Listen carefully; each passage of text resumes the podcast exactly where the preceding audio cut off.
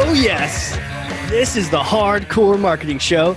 I'm Casey Cheshire, your host for this epic journey.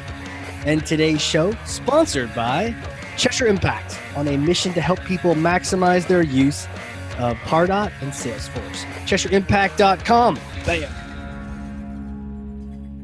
With the click of a button, we're live. Holy cow.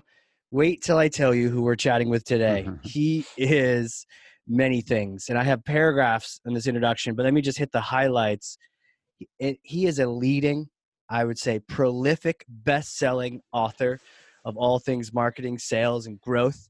Uh, he's written many of the go to books that I've just been reading throughout my marketing career, and he's got a new one coming out, and we're going to get the inside scoop on it. Keynote speaker on business growth, keynote speaker, keynote speaker, best selling author, all around badass, David Meerman Scott. How are you, sir? Hey, I'm great, Casey. How are you doing? Good, good. Thanks for swinging by. I know you're busy. I know you've got many, many plans. I do, but but hey, there's nothing I would rather be doing at this precise moment in history than talking with you. awesome awesome. Well i appreciate it. So you know this this show is going to be all about turning fans into customers customers into fans understanding the insights that you've distilled down into this new book. And we start every show the same way. Let me grab this. It's i'm going to pass it over to you. It's heavy. Huh. So here we go this is thor's hammer go Oh ahead my take God. that Look at and, that uh, thing. Holy crap. yeah it's oh it's oh you got it okay It's heavy. Enormous hammer. yes yes and uh, even has a name it's so big uh, take that hammer and smash for me some kind of marketing myth or just misconception out there maybe even ties into the book You know, the thing that I see again and again and again and again and again is that people are talking about their products and services, but nobody gives a rat's ass about your product or service. What they care about are themselves, what they care about are solving problems, what they care about are relationships with other people.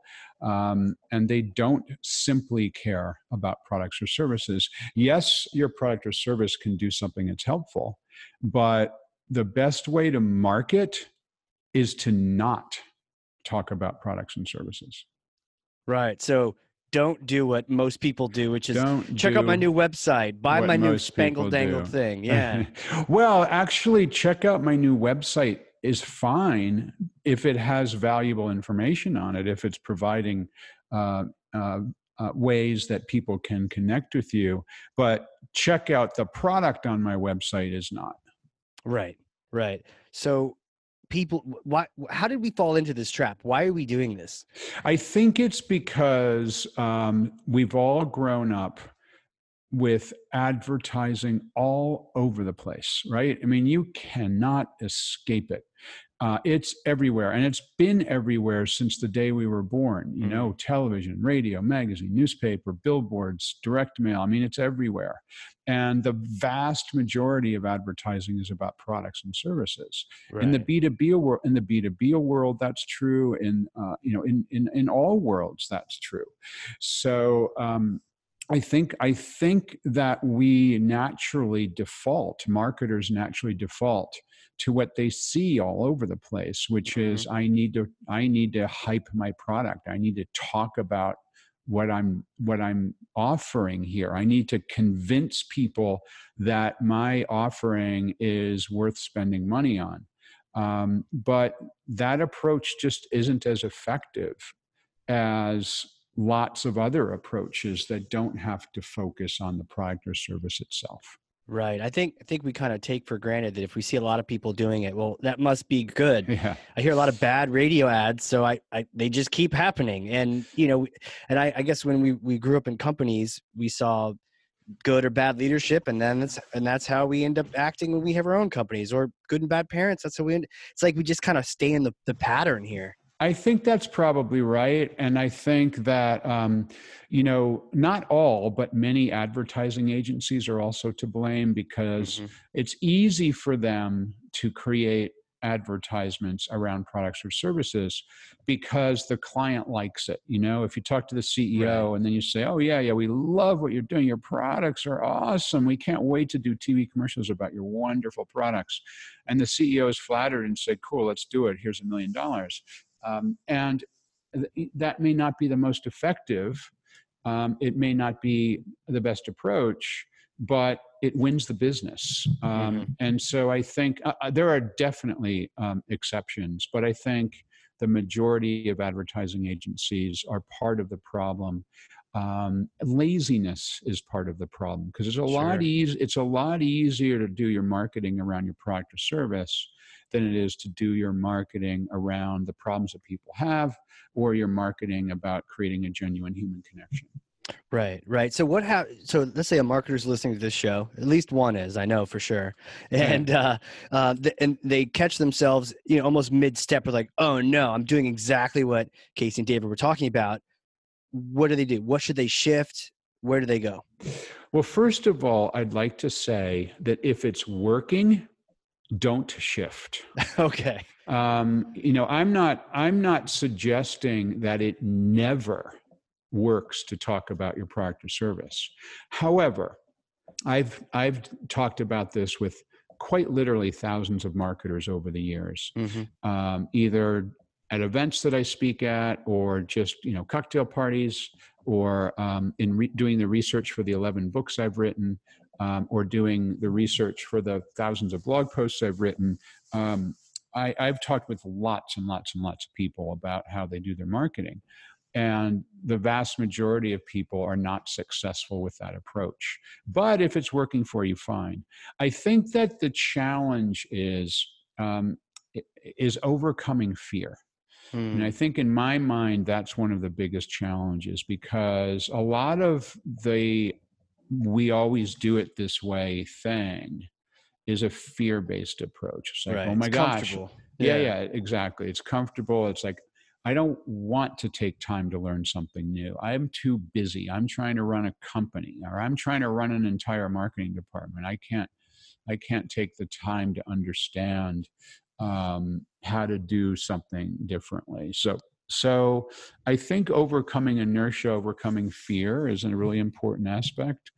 And um, being open to the fact that our world is changing, you know, and I think back, I, I've been a marketer for 30 years. Um, I um, uh, was a vice president of marketing of several different technology companies prior to starting my own business. Um, uh, I worked both in Asia and in North America. Uh, I was when I when I was a, a, marketer at companies, it was always in B two B technology. Um, you know, pretty pretty expensive um, technology uh, services, um, and and then for the last 17 years, I've been doing my own thing, writing, speaking, and so on. Um, and I think I look, I think back to the way that I did marketing in the old days, and it was product based. Um, you know, I, I, it was a different world prior to the web, because prior to the ability to create content on the web, and prior to the ability to engage people in um, new forms of of, of electronic communications um, you had to focus on product. I mean, you didn't have right. to, but it, you know, it, it was more accepted to focus on product because if you didn't talk up your product, there was no way that people could find out about it. Mm-hmm. However, however, in today's world, um, there are so many ways that they that that potential customers can learn about what you're doing, and they do independent research. They're already out there looking. And if you're only focused on product, then that's not going to be as effective. Um, so, you know, anybody who's been around for a while will say, well, yeah, this is how it's always been done. Well, maybe it's always been done that way, um, eh, you know, for the first 20 years of your 30 year career, but not in the last 10. There's lots right. of different ways. I mean, as you and I are talking right now, we're we're talking over Zoom, um, which is the Jetsons. It's it's right. Yeah. It's fantastic. Imagine thir- 30 years ago when I first started in the business world as a marketer.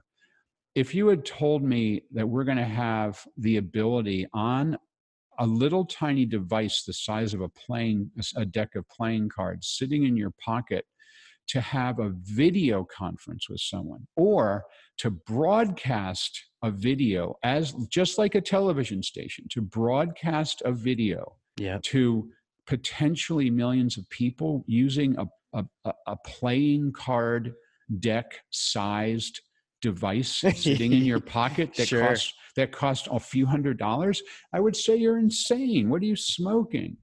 But that's what we've got. And so, um, so things have really changed. We're in, we're we're we're living the Jetsons. Yeah, I used to always say that I hate change. Like I hate it in my pocket. I hate experiencing it. But you brought up a, the good side of change, which is, I mean, wow! You don't have to go outside to find out what the weather is. You just yeah. pull it up on your phone. How how do we stay, you know, relevant? How do we stay hip? How do we stay at the the better part of that curve, and you know, adapt and stay above all the noise that's happening? You know, I think a lot of it is is being curious. A lot of it is recognizing that all job functions, certainly marketing, but all job functions are changing. All all the way, all different ways to communicate are changing. And I know in my case, um, I've um, uh, I'm you know I'm in my 50s. I'm a white guy, and I've focused a lot on trying to be as um, understanding of the millennial generation and now even Generation Z as I possibly can. Um, I, I find that it's incredibly important to know how does our how do our younger customers make purchase decisions? Right. How do our younger customers think about communications? How do our younger customers think about um, the way that they do business? And is that different than the ways that you know gen x or baby boomers are thinking about it? And i think that if you if you only are focused on your own generation no matter who you are with if you're a millennial marketer and you're only focused on your own generation you're missing people who are a bit older. If you're an older marketer and you're only focused on your generation you're missing per, perhaps the millennial generation. And I think, um, you know, we'll talk about it soon, I know. Um, but in the new book I wrote, my co-author is my 26 year old daughter. Really? Yeah, and we we started doing the research five years ago. She was 21. Oh wow! And so, what was really important to me to write this new book, which is called Fanocracy, turning customers, turning fans into customers and customers into fans. What was important to me was to make sure I had a voice of, I had the voice of a new generation, to make sure I had the voice of a woman, to make sure I had the voice of someone who's conscious of LGBTQ plus um, society. Um, right. My daughter is mixed race, to have the perspective of somebody from a different race, to have the perspective uh, she's um, a neuroscientist in, uh, in her last year of medical school now to have wow. the perspective of a scientist. Uh, and so, I mean, luckily, she has all of those different things tied up in one package. One so person, yeah. yeah. And, and so she's a fabulous co author. And she's a better writer than me, too. So she's a fabulous co author. Um, but I think that that's one of the challenges that we all have is to remain relevant. And I know in my case, I've always lived in fear of being the old gray haired um, person who everyone says, oh, you know, he, he had some great ideas a few decades ago, but you know, he's right. not any, I, I, that I live in fear and I, mm-hmm. I am always, always, always keeping my eyes and ears open for what's going on, what's new, what's interesting. And I think that's, I think that we're all, um, we all need to do that if we want to remain relevant as marketers. Yeah, I, I love the, the concept of getting multiple perspectives. And I think even I've been guilty of this where you have like a judgment of the other generation, whether it's newer, older. Oh, they, they don't know how to use computers or they use Snapchat. Mm-hmm. Um, you know, it's like, oh, I don't like them. But to your point, you need to be a little more open, especially in the marketing world, to understand, well, they may have a different persona they may buy differently they most likely do buy differently so right, right. you you could be stuck in your little track here or you could kind of be more open and accepting and get people on the team who can kind of fill in that gap I think that's exactly right. And that doesn't mean that you personally have to use Snapchat. You, do you have but, it? Do you have Snapchat? Have you, tried it? Um, I did. I, I, I do. I don't use it. I don't use it regularly. I, I did a couple of, I, I got on just to see how it works. And yeah, me too. I got rid and, of it. and, and, you know, TikTok is another example, incredibly sure. popular social network. It doesn't mean that you have to, you know, post every single day on TikTok if you're 60 years old, but it does mean as a marketer that you ought to be aware of what's what else is out there and not just simply dismiss it. Right right makes sense so uh, this is a perfect transition as well let's talk about this book. You've been you've been working on it with your daughter for five years. A long time. All the wisdom years. that go. I mean, all the younger generation can at least look to you and say, "Wow, you've been places, decades of marketing. What kind of wisdom can we get from you? What what what was the challenge you wanted to address in this book?" So, um, as you know, I've written eleven. This is my eleventh book. Um, yeah. And I'm most famous for a book called The New Rules of Marketing and PR that mm-hmm. originally mm-hmm. Came out in 2007. Um, that book was a tremendous success, still is a tremendous success. It's um, was six months on the Business Week bestseller list. It's wow. it sold 400,000 copies in English. It's in 29 other languages. Um, but I was I was thinking about marketing, and I was thinking about the business world, and I was thinking about how companies grow business. I was thinking to myself that there's so many organizations that have doubled down on this online channel um, they're focused on, um, in many ways, abusing the ideas that I talked about initially back way back in 2007. Um, and so some of the things that I see organizations doing that just, you know, it kind of gets me upset is, you know, if you buy something from them, all of a sudden they're sending you three or five emails a day yeah. Or um, if you connect with somebody on LinkedIn, all of a sudden that person turns around and immediately tries to sell you something. Yep. Um, or if you get into the social networks, the social networks themselves, especially Facebook, are optimized not around communication anymore, but about around profit. Right. Um, as well, the social networks are optimized around polarization. Right. They're, they're going to show you only a certain subset based on what they think you want to see. Um, and if you happen to to click a few things, for example, in the political world, um, they oh, decide yeah. they decide exactly who you are, and all of a sudden you're only seeing things from that side of the political spectrum. Um, and sometimes when you're communicating with an organization, you may even just be communicating with a robot.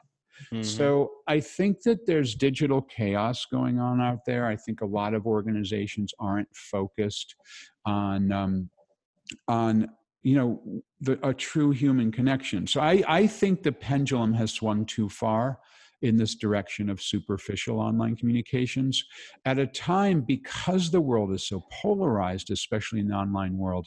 You know, we're the, in the online world, and, and, and anytime you, you look at television news, people are just being mean and nasty to one another.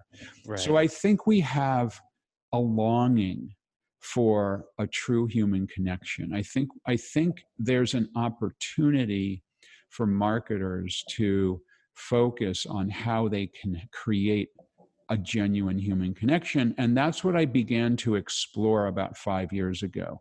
And I was driving in the car with Reiko, my daughter, and we were um, totally geeking out about what we're fans of. So I'm a massive fan of live music. I've been to 780 live concerts in my life, starting wow. when I was age 15, including 75 Grateful Dead concerts. Wow. So yeah, so I'm I mean I'm a massive live music geek. I'm a massive Grateful Dead geek. My daughter Reiko, massive Harry Potter fan. She's nice. She's read every book multiple times, seen every movie multiple times, gone to the Wizarding World of Harry Potter twice, been to uh, UK to go to the studio tour, and she wrote a 90,000 word alternative ending to the Harry Potter series as a novel, put it on a fan fiction site. Thousands of people have downloaded it, and hundreds of people have commented on it. So we recognized that we're incredible fans of my case live music, her case Harry Potter. And we thought to ourselves at the same time that the world is so polarized and cold, we have this amazing group of people we share this, these fandoms with. There's something there. So let's explore the idea of fandom. Let's explore the idea of how and why people become fans. That's what we've been doing for the past five years. And our thesis idea was that any organization, not just entertainment, so entertainment meaning Harry Potter in the form of books or movies and and um, the Grateful Dead and other live music, um, you know, also entertainment. Can any organization build fans? Um, the answer is absolutely yes.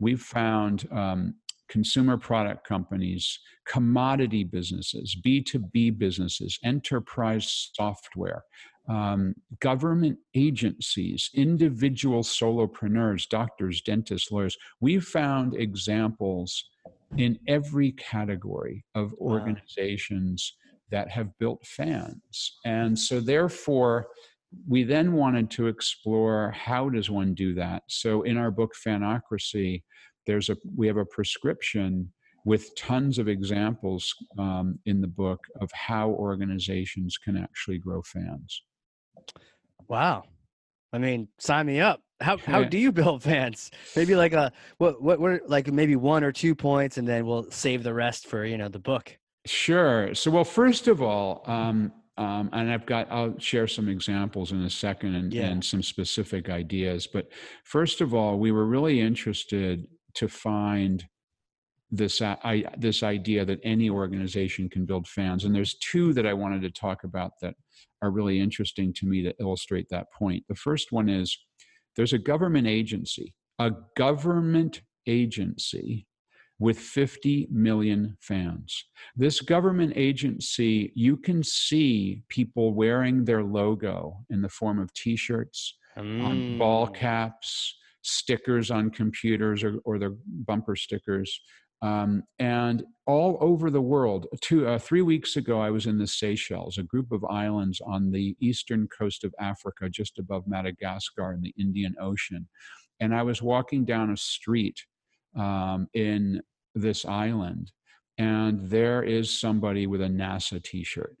Nice. It's a government agency with tens of millions of fans. Right. So even, say it's not the DMV. That's no, for sure. It's not. It's not the DMV. Um, you know, the IRS. Right. Um, so, so the other example I love to, to talk about is um, an auto insurance company. so everybody on the planet hates auto insurance. It's a sure. terrible thing to spend money on. I mean, what an awful thing to spend money on. Number one, it's no fun to buy. Number two, if you, the last thing you want is to actually have to use the product because it means you've crashed your car, right? right. It's terrible. Yeah. And I was speaking to the CEO of an insurance company. His name is McKeel Hagerty. And he says to me, David, I can't do what everyone else does. I cannot compete on price. I cannot compete by spending the most money on television commercials. I've got a, a, you know a competitor who who spends tens of millions of dollars on putting their lizard or gecko lizard, yeah, there, right? I can't compete with that. Um, so he specifically went out to build fans and his business is called Hagerty Insurance. This is McKeel Hagerty. Um, and he specializes in classic car auto insurance. And so um, he has built a really, really strong business. He's the number one classic car auto insurance company in the world. So they go to over a hundred classic car events around North America every year. Um, and they meet with people. They meet with um, existing and potential customers. They meet with the people at these classic car events. Right. They provide educational seminars. They have valuation reports. How much is your classic car worth? Um, with graphs of how much it's worth. Uh, the price has changed over time. They have almost a million subscribers of their YouTube channel. A YouTube channel with a million subscribers of a an auto Big insurance deal. company. Wow. and they have 650,000 members of their drivers club. Take that, Geico. Yeah, right. Exactly. So, um, so this is an example of a product everyone hates, and they've got hundreds of thousands of fans. They're going to grow by 200,000 customers this year. Um, and I'm a customer. I have a 1973 Land Rover that's been insured by Hagerty since 1995, um, I think. I can't remember. I think around there. But they're, I love them, you know, and it, when they send me my bill, I'm happy to pay it because Uh, because I'm a fan. Why? because of what, what, they've been doing for what, me. What have they done? What? How have they? They send me their magazine every quarter. Oh, I like okay. their YouTube channel. Um, I love that I can find out how much my car or other cars I might want to buy are worth. Are, are worth. If I go to a classic car show, they're on site. I can talk to them. You know, it's all those things. Yeah, I bet there's a that moment too when you go when you see them on site. You're like you're part of the team. Yeah, you're right. You're you're one of them. And they they call people who are their customers their members. Members. You're a member of Hagerty It's an, a very interesting approach. And once you're a member, you get benefits like you get um this quarterly magazine and uh, actually bi-monthly magazine and whatnot. So they're doing it. They're doing a fabulous job. Wow. Wow. So so so if those guys can can create fans, then everyone can create fans. Well, that's the idea. If a government agency can have tens of millions of fans, and an auto insurance company can have nearly a million fans, then we can all do this. And it fuels crazy growth. So sign us all up. Where do It we does. start? What's like the very step So one? we we have um, a bunch of different ideas in the in the book Fanocracy that we outline for how people can grow fans, and um, one that I find particularly interesting um, comes from neuroscience. And my as I mentioned earlier, my daughter did a um, a degree in neuroscience at Columbia University for her undergraduate. Right. Now is finishing up medical school. And so we decided we wanted to speak with some neuroscientists to understand what's going on in our brain when we when we become a fan of something. Hmm. So that's exactly what we did. And it turns out that neuroscience tells us that what's really going on is that you're having a very powerful connection to like-minded people. You're part of a tribe. Mm-hmm. And that's hardwired in our brain. That's non negotiable. That's a survival technique. It's a survival technique that you become a part of a tribe of people and you know and trust those people. You speak the same language. You're a part of a group. Um, so if I go to a classic car show, I'm with people that I know and trust and we speak the same lingo. If I go to a Grateful Dead concert, the same thing is true. And so, um, what's happening in our brains is that our ancient DNA is telling us these people are friends. Mm-hmm. And it turns out neuroscience says that the closer you get to someone, the, the more powerful the shared emotion. So when you're close to people who you trust because they're the part of the same tribe, that goes back um, to the ancient brain's survival technique. Mm. And there's another, there's a neuroscientist named Edward T. Hall who looked at levels of proximity and he identified four. The most important ones for the idea of fandom are public space, which is further than 20 feet away roughly. And public space, our we don't track the people um, carefully who are in our public space. We know they're there, but we don't track them um, effect. We don't track them um, strongly. Once they're in about 20 feet, that's called uh, social space.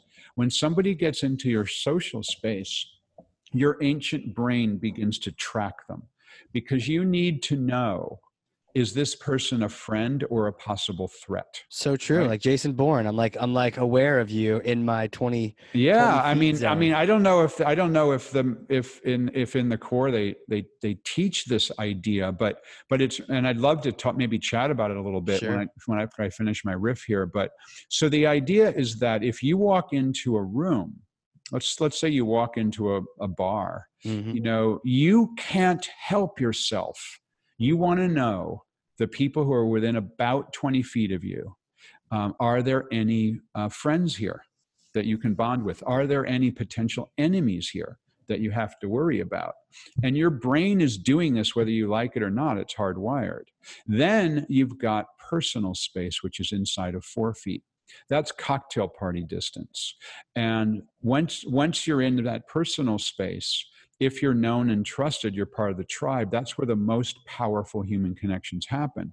If you're a potential enemy, for example, you get into a crowded elevator, you don't know those people, you always feel uncomfortable. You can't help it because Yeah. that's your ancient brain kicking in. So here's what this means for fandom what it means is that you need uh, to figure out how can you bring like-minded people together in close physical proximity.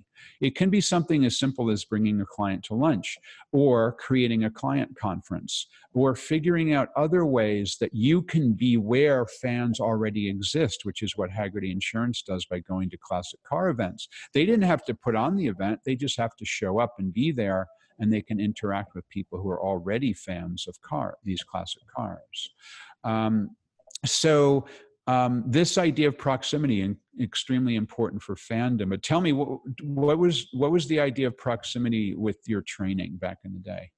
Yeah, it was interesting because you know you definitely relied on the person to your left and your right, and they they had their zones too, and and so it's almost like instead of being a circle around you, it was kind of like a cone facing forward, and you knew that you, the other people around you had their cone, and so you didn't have to worry about maybe the people on those outskirts or even in that 20 is as much as that triangle right in mm. front of you but yeah it was and, and for for a lot of times it was even role playing in your mind for like a second what would it be like to try to fight that person yeah or yeah. defend yourself from like how's this gonna go? Ooh, that that's that's gonna be rough. Well i'm, I'm tagging him for later. I think the i mean i think the other thing i'm curious about this as well is i it, it, that i understand from your training is that everything they do is to build the tribe. You know mm. you you and your fellow um, marine corps members are part of a tribe yeah. And that is incredibly powerful. That's the same thing as my daughter's Harry Potter tribe and my Grateful Dead tribe and the tribe of people who love classic cars. Because you, if you're part of a tribe, you don't want to let the other members of that tribe down. Right. And um, and so how can you build that as uh, into your business so that you're driving a tribe of people? You know, it's interesting. I was thinking the negative side, but you're right. The positive side of, you know, we're all Marines and you hear the, you know, once Marine, always Marine. There's no, you know, a former this or, you know, I was in the army. It's like, I'm still a Marine. I still have the bumper sticker. But yep. you're right. We got very comfortable being within four feet of each other. I mean, we had bunk beds throughout training and boot camp and all. Like, you're just in bunk beds. And then even if you're deployed, you're either, um, hopefully you're intense if you're lucky and you're you know within very close proximity like sleeping in a tent with someone yeah. that's a lot different than you go on a business trip and you have your own hotel room. Like you're in their space. If they snore different. a friend of mine definitely snored but I, I slept well i guess i don't know but like it, we got very comfortable being okay with that person being and actually you liked it. To your point about security it felt good being around all those people because at least the mosquitoes could bite all of you not just you. And so so clearly that's incredibly powerful from a neuroscience perspective and right. I, I, and i think that the the marine corps understands that and builds that into the training and um, so we can use these ideas uh, in our business but some people said to us david that may be true but I run a global business. Mm. I can't bring everybody together, or I run a virtual business. You know, we don't right. have physical events. Well, there's another concept of neuroscience we learned that was really interesting, and it's the concept of mirror neurons. So, mirror neurons are the part of our brain that fire when we see somebody doing something as if we're doing that action ourselves. Um, and it's a really interesting part of the brain because when I do something my brain fires. But the neuroscientists have recently learned that when you see me do something, your brain fires too, which I'm going to demonstrate. I've got a lemon on one hand, in one hand, I've got a slice of lemon in the other hand. Okay. So if you're watching on YouTube, you're seeing this. If you're only listening, imagine I've got a lemon and a slice of lemon. Now, if I take a little bite of this slice of lemon, it's it's incredibly powerful biting into a lemon. My my eyes close, my mouth puckers up, um, my um, saliva begins to do its thing. I mean, you know, tartness on the tongue. It's powerful. Right. My brain is firing, but uh, I bet you, Casey, your brain, your brain is firing too. You're tasting that lemon. Yeah, I definitely, the, I definitely winced a little bit. I like yeah. stopped looking. I didn't even see, like, oh, don't, I don't want to see it. No, I don't want to see that. And so that's the power of mirror neurons. Mm. And so where this becomes really, really interesting for marketers uh, is, um, can you use video and photographs to show virtually connections with people as if you're in their personal space within four feet. So we're doing that right now because we're on Zoom the camera is within four feet of me your camera is in with four, within four feet For of sure. you.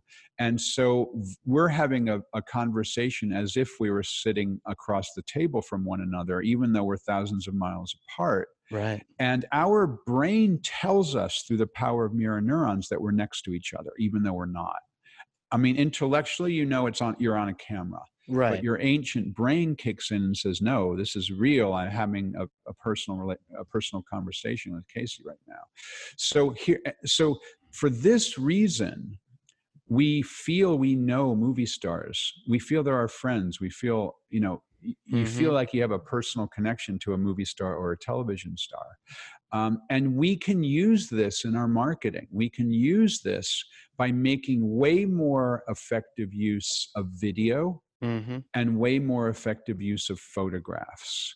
If you crop within four feet, if you look directly into the camera, um, if you um, are always focused on showcasing your customers, your employees, your partners in this way, it can be really powerful. As well, the humble selfie, which is taken from four, you know, your arm is less than four feet away. That's true. Uh, and you're looking at the camera, you know, many times a selfie or a similar type photograph looking at the camera close cropped is among the most engaged social networking post there is. Huh. I took a I took a photo yesterday of my daughter and me. Um, we got our copy of the, our copies of Fanocracy actually arrived. there it is. Yeah, it was really exciting because you know after five years of work, we got a couple I'll of boxes say. of book hot off the presses. We had to sign a few for some VIPs. So we were, we were signing books yesterday, um, and I took a picture. Actually, my wife took the picture of the two of us signing books, and I pushed it out on my social networks. I put it out on Instagram, Twitter, and Facebook, and it got more engagement than almost any post I've done this entire year. Really? The entire entire we're recording this in 2019, all of 2019.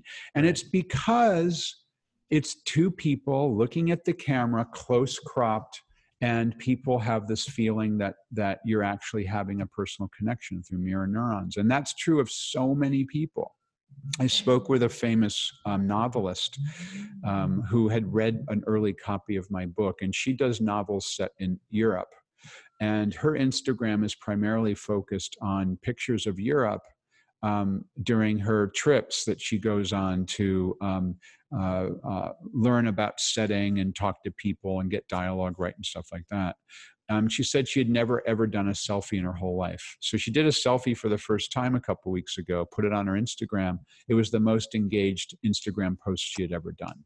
Interesting. So um, many people dismiss the selfie as frivolous or for kids, but for in sure. fact, it's really powerful. You know, a question that ties into that I, i've definitely heard that a lot of the bigger enterprises are trying to reduce the quality of their images and make them less commercial to maybe make more connection do you see that happening with and around the selfie because it's it's not the 10 foot shot it's the 4 foot shot and what about quality if it looks highly produced is there less connection because we know it's a little more like ad like well i'm not sure that the highly produced is actually the distinguishing characteristic that makes it good or bad. Um, because I think there's always room for good quality. Okay. I think I think the difference is that most organizations don't use photos of real people. They don't use photos of their customers and their employees. They use stock photos. Yeah, pulled out of a yeah. catalog.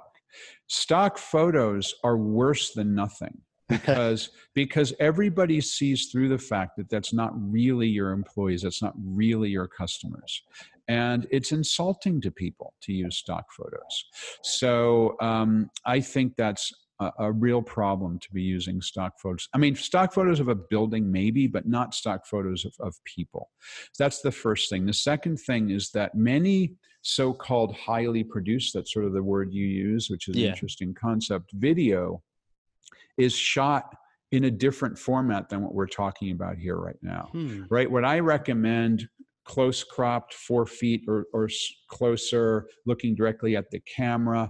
Um, it can still be great quality. But what a lot of videos are that are shot for a corporate world for marketing purposes, they, they for example, if they do an interview, it's 60 minutes style. They have two cameras looking mm-hmm. over the shoulder of one person, looking over the shoulder of the other person, and then um, the people are talking, but they're not looking directly into the camera. They're looking off the camera. That's a really different approach because people don't naturally bond with those people on the camera right. because their mirror mm-hmm. neurons are not saying I'm actually in the personal space of this pe- these people on the camera. They're able to see them in a disjointed way. Right. So I think the difference really isn't the quality so much as is the difference is the way that they're shot. Interesting. I know even sometimes in you know in cinema or, or, with camera work, they say don't look at the camera. So it's like almost even a different world. You're actually told not to even make eye contact. And I, and I think that there's a different approach here. I think yeah. it's incredibly powerful to look directly at the camera and have a personal relationship with the person who's watching this video. Agreed. Agreed. Well, the question I have for you now is like, who are you? How did you become this sage of the marketing world and in business and author and speaker? By the way, I first saw you at uh, Tony Robbins Business Mastery. Okay, cool. Um, so uh, take us back, like little David days or early like did you always know you wanted to write and do these things and um, so i was a corporate guy for about 15 years. I worked in the um, in technology businesses. Uh, i worked in japan for seven years hong kong for two boston area for about six. And then the most recent job i was in was at a company called thomson reuters and they fired me back in 2002 and that was a terrible job market yeah. Um, it was right after 9 11. Um, it was early 2002, I lost my job. So it was like four or five months after 9 11. Nobody was hiring. So I thought I wanted to be another VP of marketing somewhere else, but I couldn't find another job. I didn't want to move my family. So right. I started to, um, to create um, content and started to initially do some consulting. And I realized that um, I had, you know, I had a lot to say to the world. And then um, three times in the last 17 years, I've had this really, really, really strong p- feeling that there's a pattern in the universe that I'm seeing that other people aren't seeing, and that I really need to to explore this pattern and um, and and see if I'm really seeing something that's worth sharing with other people. The first time that happened was around 2004, 2005, when I saw a pattern in the universe that marketing on the web is not about advertising, but marketing on the web is about content creation. So I was the first person on the planet to write a book about the idea that marketing on the web is about content, not about advertising. That book is The New Rules of Marketing and PR. Right. And um, there may have been other people who had those ideas, but I was the first person to articulate them, articulate them in the form of a book. The second time I saw patterns in the universe no one else was seeing that I thought were incredibly important was when I noticed about 10 years ago that the world of marketing is going real time. And the real time aspects of marketing I was seeing is number one, Google started to index in real time. I don't, not a lot of people don't remember this, but 10 years ago or more, if you went to Google, um, uh, it was not indexed in real time. In other words, if I, I, I had a, I've had a blog since 2004. In the early days of my blog, when I sent a blog post, unless you were subscribed to my blog post, you didn't see it because mm. the Google didn't index it and it took about two months one yeah. to two months yeah. for a blog post to be indexed so if somebody did a search on the topic of my blog post they wouldn't see it for two months and then all of a sudden google figured out how to do real-time indexing and 10 years ago they changed and they started to do real-time indexing around the same time twitter got really popular so um, i started to see a pattern in the universe no one else was seeing that marketing is real time and I wrote a book about that called uh, Real Time Marketing and PR that became a, the, a, Wall Street Journal bestseller. And I also wrote a co- about a concept called newsjacking, which is when you follow the news and create real time content around it. That became so popular that the word newsjacking is now in the Oxford English Dictionary, which is sure. kind of awesome. Yeah, I remember uh, teaching and, us that at the uh, conference. Yeah, and then the new pattern in the universe we've been talking about for the last half hour that I've seen is that um, this idea of online communications has gone too far in the direction of of being superficial and polarizing and cold and people are hungry for true human connection and the true mm-hmm. human connection is the idea around fandom and what i call a fanocracy which you can create you can create that connection and so i find myself being somebody who has this un- this unique ability to maybe there's other people who see what i'm seeing i'm not saying i'm unique sure. that i'm the only person who sees it but i'm definitely the only person in these three cases to see it early enough and write about it that that my ideas are coming out. You know I, I, believe the decade of the 2020s is going to be the decade of going back to human connection as marketing. Mm-hmm. um, and I, you know my book is coming out the very first week of january 2020 and i did it on purpose because i believe the 2020s are the decade of human connection.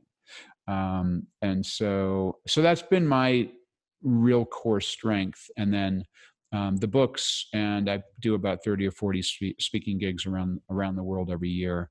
Um, that is another way to get my ideas out there into the world, and including the Tony Robbins events that you've been to. Right. What was the thought for the even the first book? Like, hadn't done it before. Let me just give this a whirl. I had done a couple of previous books, but they didn't do very well. And okay. There were different different types of books. Um, um, yeah, I mean, I just had an idea that I had to get out there. You yeah, know, it, it, had to get out there. It was really, really important to get out there, uh, and I knew that one was different.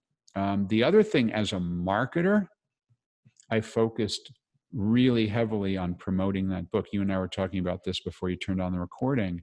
Um, the most authors um, spend all of their time researching and writing and almost no, none of their time promoting mm. their book getting it out getting it out into the world.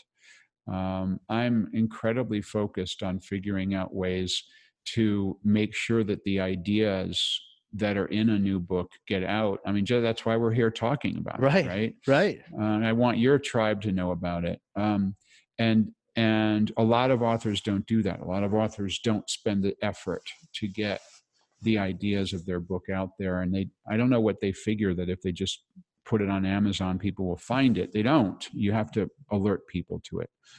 What's the most uh, you know if you that's probably 90 things. I know you're busy doing all of them. What would you say is like the top three or top one thing to think think about doing when you're trying to get the word out about the book? About a book? Yeah. Um so I've done a few things. It, it's uh, a little too early to tell because it's not actually out as the, as we're recording this, about three weeks away. Uh, but the first thing that I focused on is making sure that I had a an interesting title of this book, Fanocracy. It's a made up word. Um, it's like democracy, which is the rule of the people, or um, or monarchy, which is uh, the rule of the ruling party. This is a fanocracy. It's the rule of the fans. Right. Uh, it's a, I own the URL. Mm-hmm. And so I'm kind of doing the same thing I did with the word newsjacking. I'm hoping that the title of the book, uh, which I did not trademark, um, I'm c- leaving it completely open for other people to use. I'm hoping that that will um, mm. generate attention and people will find me from that. The second Smart. thing, I built um, I built a web a, a, nice website a couple a couple months ago that's that's now out. Um, the third thing is what we're doing right now. Um, um, by the time the book launches, I will have recorded about 110 podcasts, other people's podcasts. Wow. Uh, and I'm asking those podcasters, when possible, if they could release the episode around the launch date of the book, yeah, which I think we're willing, doing. Yeah. You're willing to do. Thank you very much. I appreciate that. So, so I'm hopeful that a million people will learn about the book through the various podcasts that I'm a guest on. And I've been, you know, I've been on some big ones, Tony Robbins podcast, for example.